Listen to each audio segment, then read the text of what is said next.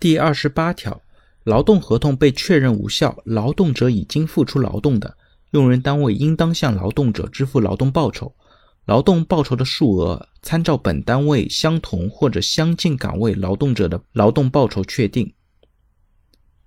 对于这一条呢，其实有不同的理解。打个比方，比方说劳动合同约定的这个劳动者的劳动报酬呢，是远远高于相近似的岗位的报酬。比方说，这个人是海外专门挖回来的高端人才，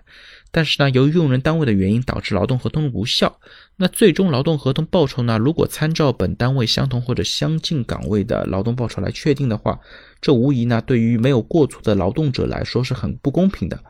我们也认为呢，应当根据劳动合同无效的过错责任来分别作出规定，这样呢可能会更加合理一些。